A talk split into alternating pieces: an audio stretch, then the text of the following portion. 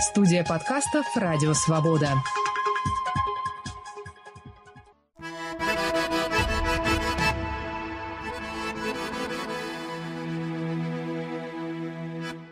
Салам алейкум! Здравствуйте! Вы слушаете очередной выпуск подкаста «Хроника Кавказа» с Вачигаева. Мой собеседник – журналист, фотограф, кинодокументалист и эксперт по Северному Кавказу Владимир Севриновский, автор книг «Люди на карте Россия. От края до крайности» и «Живой Дагестан».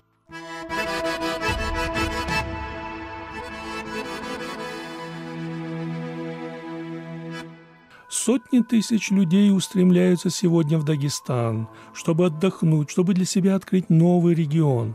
Кто-то путешествует группами, кто-то предпочитает индивидуальный туризм. Дербент, Хунзах, Гунип, Сулакский каньон – десятки, а может и сотни мест, куда стоит съездить гостям республики. Но главное, что следует узнать туристу, это понять и принять дагестанцев такими, какими они есть. Понимание и уважение культуры и традиций различных народов Дагестана приводит к тому, что люди влюбляются в этот регион. К одним из таких стоит отнести и нашего гостя, Владимира Севриновского – человека, объездившего почти все регионы России, но все чаще и чаще возвращающегося в Дагестан.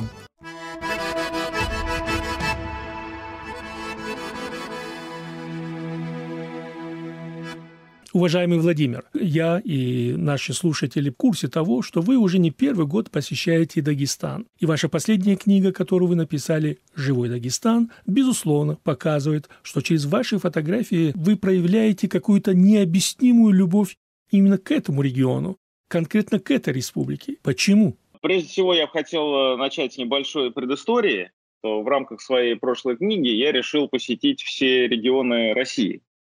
И на Кавказ я приехал в последнюю очередь именно потому, что был абсолютно ужасный имидж в то время. И я думал, что с некоторой вероятностью я отсюда не вернусь, и хотя бы большая часть книги будет готова. И когда я приехал сюда, я был шокирован чудовищным несоответствием между реальностью и тем, вот как этот регион воспринимался из Москвы. И я тогда понял, что мне есть чем заняться, и решил сосредоточиться только именно на Кавказе, хотя я обожаю многие другие регионы России. И выбор Дагестана как э, такой, такой точки, на которой я сосредоточился больше всего, вполне объясним, потому что это, конечно, самый разнообразный регион Кавказа, потому что здесь живет э, большое количество культур, и, конечно, это поначалу очень шокирует такое абсолютно немыслимое разнообразие.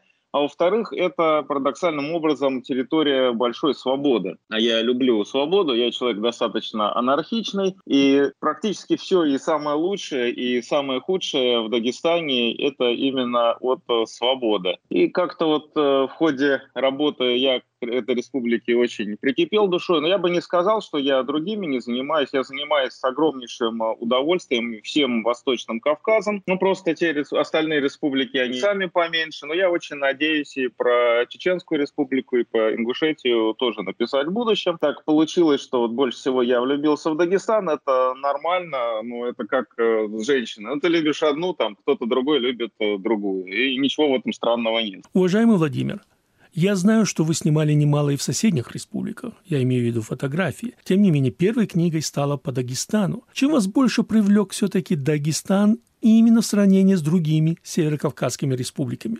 Это прежде всего, конечно, разнообразие и свобода. Вот это то, что там подкупает э, больше всего. Я, к примеру, я с удовольствием работаю с чеченцами, даже когда мы, например, возим туристов по Дагестану все равно мы это делаем с чеченскими водителями, потому что они очень обязательные. А в Дагестане как раз э, вот с водителями все сложнее, именно в том числе и в силу этой свободы, которая иногда проявляется и в расхлябанности, но при этом она проявляется и в великолепной журналистике, она проявляется вот в таком э, невероятном свободолюбии, когда человек может прийти к какому-нибудь важному чиновнику вплоть до главы и высказать все, что он о нем думает. Это очень э, подкупает. Иногда это ужасно бесит, конечно, потому что негативные последствия этой свободы, они тоже ужасны. Но, тем не менее, вот все равно я ее люблю. Э, Дагестан является своего рода кавказским Вавилоном, где много именно коренных народов, не только народы, которые поселились здесь уже в период Советского Союза. Но если даже мы возьмем только коренных народов, то они исчисляются десятками. И когда вы ездите по Дагестану, например, чувствуете ли вы, замечаете ли вы на месте вот те невидимые границы того или иного народа республики, культуры этого народа? То есть меняется ли что-то, когда вы переезжаете из одного села в другое село, из района в другой район, с севера республики, например, на юг? Есть ли у вас какое-то понимание, что вот здесь уже по-другому все? Ну, конечно, есть. Я бы даже сказал, что речь не о границах между народами, потому что народы тут до сих пор, на мой взгляд, в процессе формирования, а именно граница между какими-то такими локальными структурами. Даже бывает между двумя деревнями могут быть абсолютно рядом три деревни, и которые будут очень не похожи друг на друга, даже если их жители принадлежат к одному народу. И это, конечно, замечаешь, и, конечно, в таком э, масштабном виде понятно, что огромнейшая есть разница между Южным Дагестаном и Западным. Сейчас я, например, э, особенно пристально изучаю Южный Дагестан, потому что чувствую, что я его еще знаю недостаточно, а это отдельный мир, и в него тоже можно уходить э, бесконечно. Вообще, конечно, прелесть исследований в том, что вот я сделал книгу про Россию, а книга про один ее регион Дагестан, она, на мой взгляд, получилась как минимум ну, такой же интересный, может быть, даже более интересный. И я очень надеюсь, что в будущем я буду делать книги уже об отдельных районах Дагестана, даже о каких-то там населенных пунктах, и они будут э, не менее интересные, чем э, книга о Дагестане в целом, потому что чем дальше ты входишь в какой-то микрокосм, тем больше становится информации, а не меньше. Ты уже погружаешься на уровень истории отдельных людей. Она еще Лермонтов говорил, что она не менее интересна, чем история целого народа. Вы упомянули, что в последнее время вас как-то привлекает именно южный регион Дагестана. А юг Дагестана ассоциируется, конечно же, первым делом с Дербентом. Каким вы увидели этот город, этот древний город? Ну, я стараюсь все-таки подходить с какими-то минимальными предубеждениями, насколько это возможно. И Дербент меня поразил. Я когда начал его изучать, я в нем просто жил, наверное, месяца полтора. Это очень странное место, в котором ты можешь идти по улице, и перед тобой будут меняться столетия. То есть ты можешь как-то внезапно провалиться куда-то в 18 и из него выйти в наш там 21 век – потом еще куда-нибудь внезапно завернуть. И, и при этом это действительно город такой очень парадоксальный, и по нему постоянно слышишь какие-то странные легенды, и даже со мной один раз произошла в нем очень странная история. Когда я ходил по Магалам, я уже ближе к вечеру обнаружил потрясающий барельеф были изображены львы, там на спинах их были, насколько помню, солнце и пальма. Изумительный абсолютно барельеф. Я его сфотографировал и решил, поскольку было уже поздно, вернуться на следующий день. И мне казалось, что я хорошо запомнил, где он находится, но тем не менее возвращаюсь я, этот дом найти не могу. Ну, тут я уже пошел на принцип, и в итоге все оставшееся время, когда я был в Дербенте, я искал этот дом, я обошел несколько раз все Магалы, я спрашивал всех э, знатоков города, до которых я мог дотянуться, общался я очень со многими, и все говорили, да, очень знакомая такая штука, вроде она должна быть где-то здесь, но никто в итоге не мог ее мне найти, так вот я и остался с одной фотографией, так вот Дербент надо мной так иронично посмеялся. Это еще город судьбы, потому что, например, я общаюсь с моим хорошим знакомым, голубятником, Ниязом, и я его спрашиваю, вот как так получилось, у тебя несколько тысяч голубей, понятно, что они у тебя не окупаются, понятно, что ну, если у тебя есть какой-то доход, от них он сравнительно небольшой, и нет никакого вообще разумного повода держать голубей, да еще и в таком огромном количестве. И он мне просто ответил, а я голубятник в пятом поколении. И это для него достаточное объяснение, и его маленький сын, он уже знает, что он голубятник в шестом поколении, и он будет это продолжать. Но, к сожалению, уже на моих глазах Дербент сильно изменился, и, мягко говоря, не в лучшую сторону. На мой взгляд, э, реконструкция его – это просто полная катастрофа и то, что сделали с э, цитаделью, и то, что сделали, к огромному сожалению, с мечетью, потому что Джума мечеть Дербента – это самая старая мечеть России, построенная в 733-734 годах. И, конечно, ну, безумное варварство зачистить эти древние стены пескостройкой, потом их э, заложить плиткой. И сейчас я вот с некоторым ужасом жду результатов еще одной реставрации. Хочется, конечно, надеяться на чудо, но и что наконец-то все сделают качественно, но, к сожалению, такие чудеса происходит достаточно редко. Гораздо чаще происходит просто уничтожение культурных памятников. И один американский искусствовед, которого я привез в Дербент, он посмотрел на все это и сказал, что если представители ЮНЕСКО увидят, что тут сделали, они просто отзовут э, статус у города. Когда мы говорим о регионе Северного Кавказа, то, увы, мы не можем сегодня не говорить о дресс-коде, который появляется в той или иной республике. И почти всегда это исходит от общественных организаций. Есть какое-то недопонимание у тех, кто первый раз едет на Кавказ, и у тех, кто принимает туристов из других регионов России. Вы, которые уже знаете этот регион, эту республику, конкретно в данном случае мы говорим о Дагестане, что бы вы посоветовали туристам?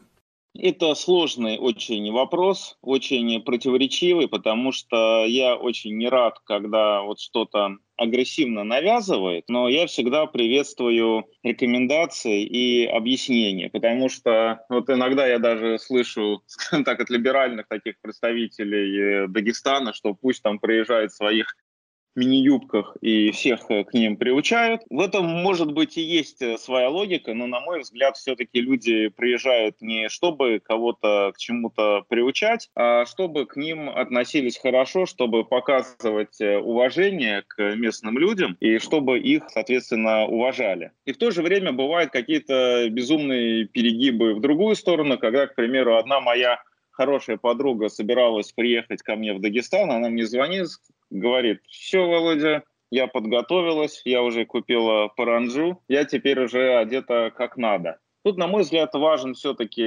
разумный компромисс. Конечно, нужно одеваться достаточно скромно. Понятно, что не стоит мужчинам ходить э, в шортах по городу. Вот я знаю, например, я думаю, что у нас есть общий знакомый, очень хороший, который все время в этих шортах ходит.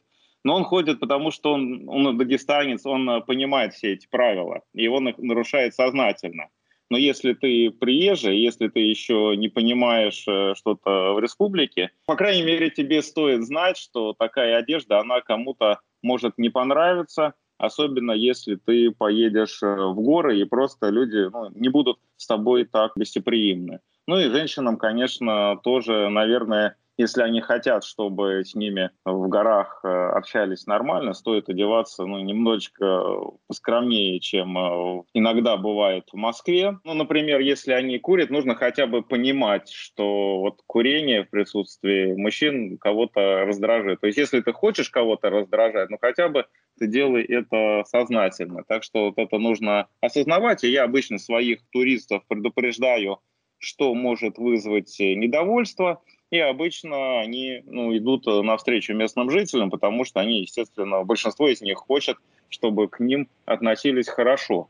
Но при этом я заметил, что даже местные жители, к сожалению, в последнее время пытаются как-то закручивать гайки, и когда я приезжаю в какое-то село, где еще недавно все было нормально, и тут у нас так прям настоятельно просят, чтобы женщины прикрыли голову, ну, на мой взгляд, это тоже не очень правильно. И я вижу, вот, когда сталкиваются разные культуры, неизбежно возникают какие-то трения между ними, и, на мой взгляд, нужно искать какой-то разумный компромисс здесь.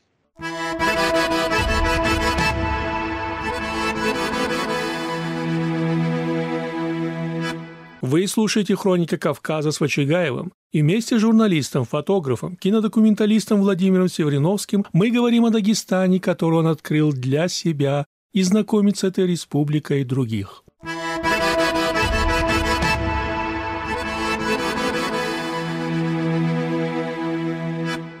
Наверное, все-таки были случаи, когда были неприятные моменты. Не всегда все было хорошо, наверное. Ну да, конечно, такие ситуации были, и некоторые были сопряжены с серьезным риском для жизни.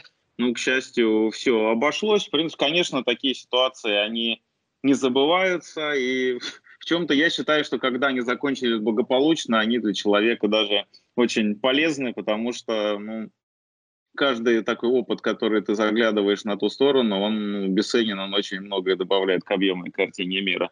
Но все-таки лучше их, э, скажем так, не стоит на них так э, нарываться. Владимир, из всего того, что вы видели в Дагестане, что вас поразило больше всего? Меня тут, конечно, многое поражало. Прежде всего, конечно, в самом начале меня поразило, во-первых, невероятное несоответствие между публичным имиджем Дагестана и реальностью. Потом меня сразу же после этого поразила абсолютно неадекватная реакция других людей, уже посторонних, когда я попытался об этом рассказать. Я написал тогда статью, в принципе, такую, не сказать бы, что очень глубокую, но, по крайней мере, нейтральную и с э, понятной симпатией, потому что я побывал э, в одном горном селении на свадьбе, это было очень познавательно. И приходили безумные комментарии, и из них мне больше всего понравилось два. Что первое, что за то, что я написал о Дагестане симпатии, мне Кадыров заплатил э, миллион долларов. Ну, видимо, человек просто вот не подозревал, что Дагестан и Чечня — это немножко разные республики. А второй человек э, сказал, что это, наверное, сделали такую специальную деревню с актерами в горах.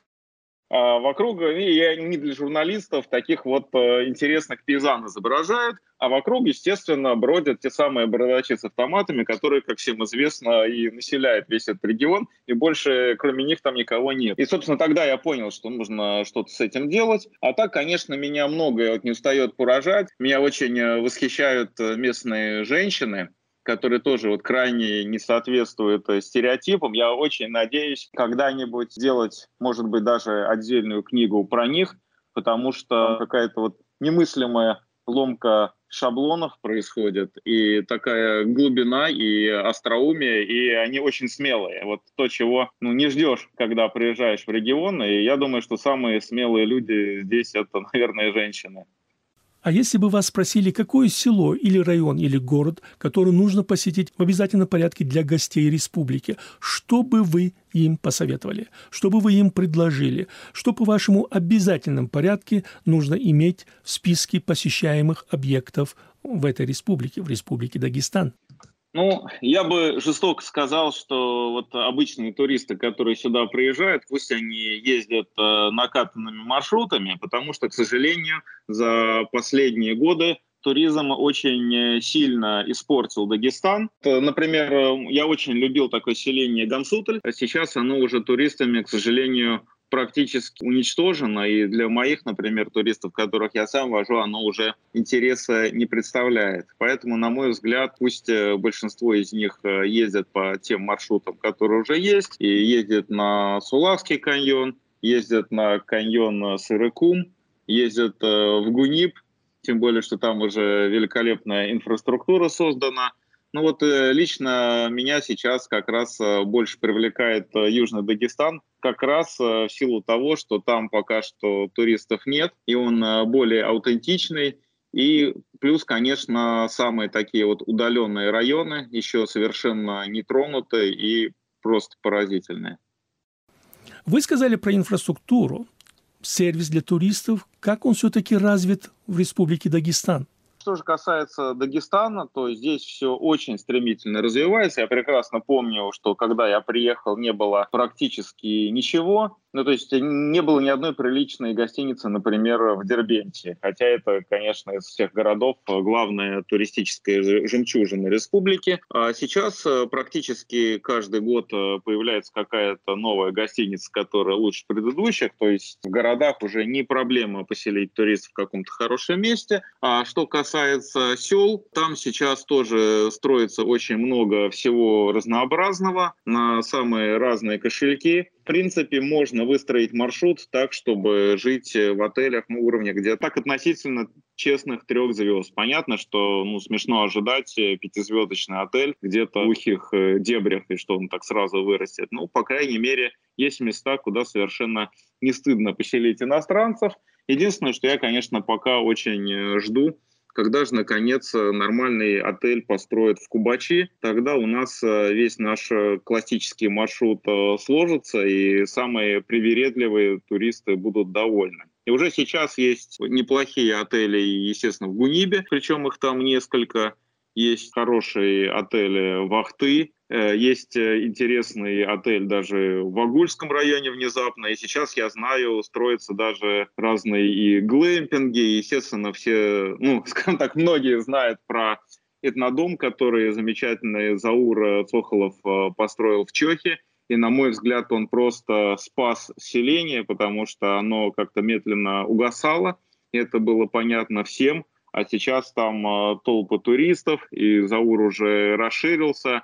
И, кстати, вот кто жаждал не только аутентичности, вот, э, потому что первый его дом был, это дом начала 20 века, и понятно, что он был очень интересный, но там, например, э, туалет был э, снаружи всех этих комнат. Сейчас он уже открыл вторую очередь, куда совершенно не стыдно вселить и иностранцев, причем богатых, так что Чох развивается и стал таким неплохим локальным туристическим центром я уверен, что дальше все больше и больше сел будет у себя такую инфраструктуру создавать. Потому что дагестанцы вообще, они так интересно устроены. Я помню, когда Яна Мартиросова, э, очень замечательный тоже человек, который стоял у истоков местной такой современной туриндустрии, когда она объявила, что проведет э, экскурсию по Махачкале, в Фейсбуке. Я помню, как все смеялись. И на эту экскурсию тогда пришел единственный человек, и это был я. И потом прошел всего год или, может быть, полтора, и уже огромное количество туристов э, ходят по Махачкале. Это никого не смущает.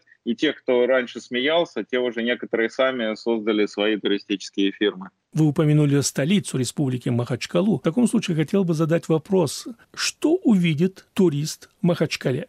Столицы Республики Дагестан. Что увидели вы? Чем Махачкала может удивить гостей республики?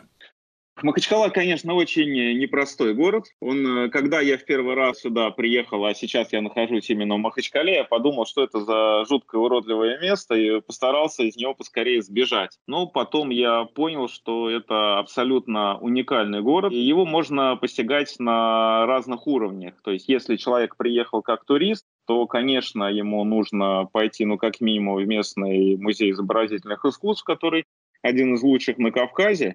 И кроме того, в нем вот собраны самые такие выдающиеся образцы местных ремесел. И когда он потом поедет в гору, он, по крайней мере, будет э, лучше понимать аулы мастеров, в которые, надеюсь, он попадет. Затем здесь есть э, превосходные рестораны. На мой взгляд, вообще Махачкала в плане еды, она сейчас совершенно железно входит э, в топ-10 по России. И, и причем по очень разнообразной еде, вот, начиная от какой-то европейской еды, и, конечно, заканчивая дагестанской. Причем именно с дагестанской были долго проблемы, поскольку местные люди долго считали ее ну, какой-то непрестижной, то есть э, прийти, например, э, с девушкой в ресторан, где подают чуду, ну, это считалось как-то не круто. Но, к счастью, ситуация изменилась, и есть, например, э, очень крутой такой достойный ресторан на, на Лермонтова 6, куда можно ну, кого угодно привести, и от которого любые иностранцы в восторге. А есть и места подешевле, то же самое кафе «Инт», которые тоже по-своему хорошо, так что гастрономически этот город ну, абсолютно не исчерпаем. И дальше там можно просто уже в него углубляться бесконечно. Можно показать здесь и улицу Свободы с ее такой очень символичной историей. И я очень люблю и дом Корабль, и променад по набережной. И, конечно, если есть много времени, например, сейчас я с коллегой тут делаю кино, и мы постоянно ходим по всевозможным сообществам местным, потому что в Махачкале огромное количество очень э, разнородных э, сообществ.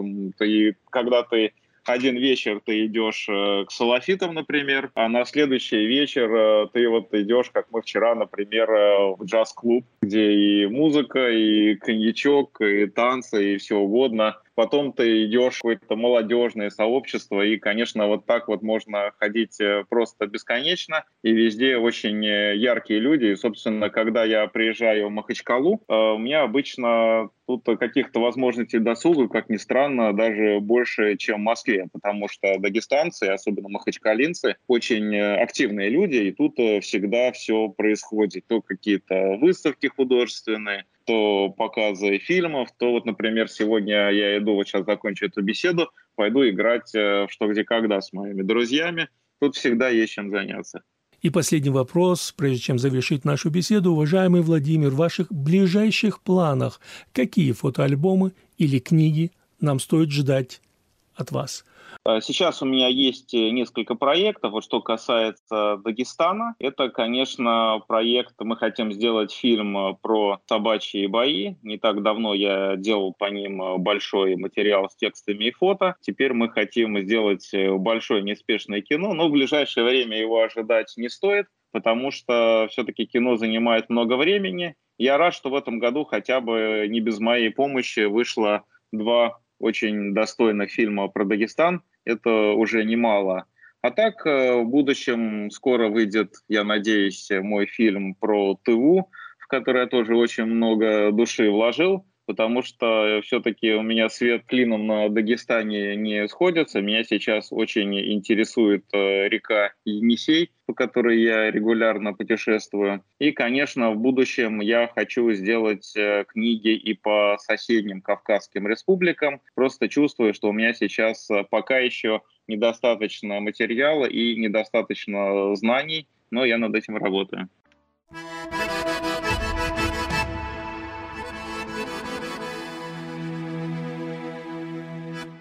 В начале 2000-х годов основными туристами были сами жители республики. Позже в Дагестан начали приезжать из соседних республик.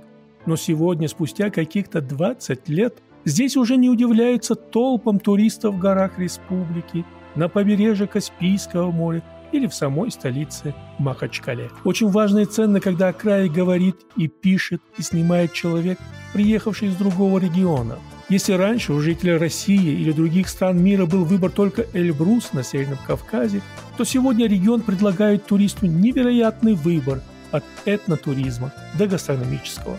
Древний Кавказский регион заново раскрывает сегодня свой потенциал, где самой яркой жемчужиной является сам житель Северного Кавказа. Именно он притягивает сюда людей из года в год все больше и больше – культура и традиция жителей Кавказского края становятся самыми востребованными сегодня. И это лучшее доказательство того, что люди поверили Дагестану, его жителям. И это взаимное уважение и любовь сделает Дагестан более открытым и любимым не только для россиян, но и для жителей других стран.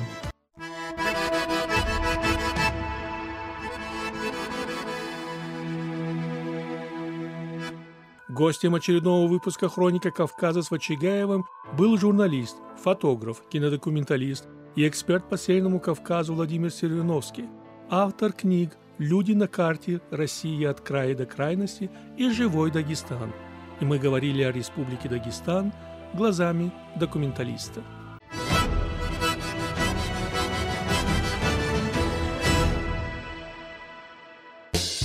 Привет, меня зовут Елена Фанайлова. Я поэт и критик, обозреватель культуры «Радио Свобода», бывший врач. Мой подкаст называется «Фанайлова. Вавилон. Москва». Мы говорим с художниками и писателями о духе времени, старом искусстве и современности, о художнике, политике и войне. Мне нравится ироническая эстетика кабаре и искренность собеседников. Подкаст выходит по пятницам. Слушаем в приложениях Apple и Google, в Яндекс.Музыке, Spotify и в телеграм-канале студии подкастов «Радио Свобода».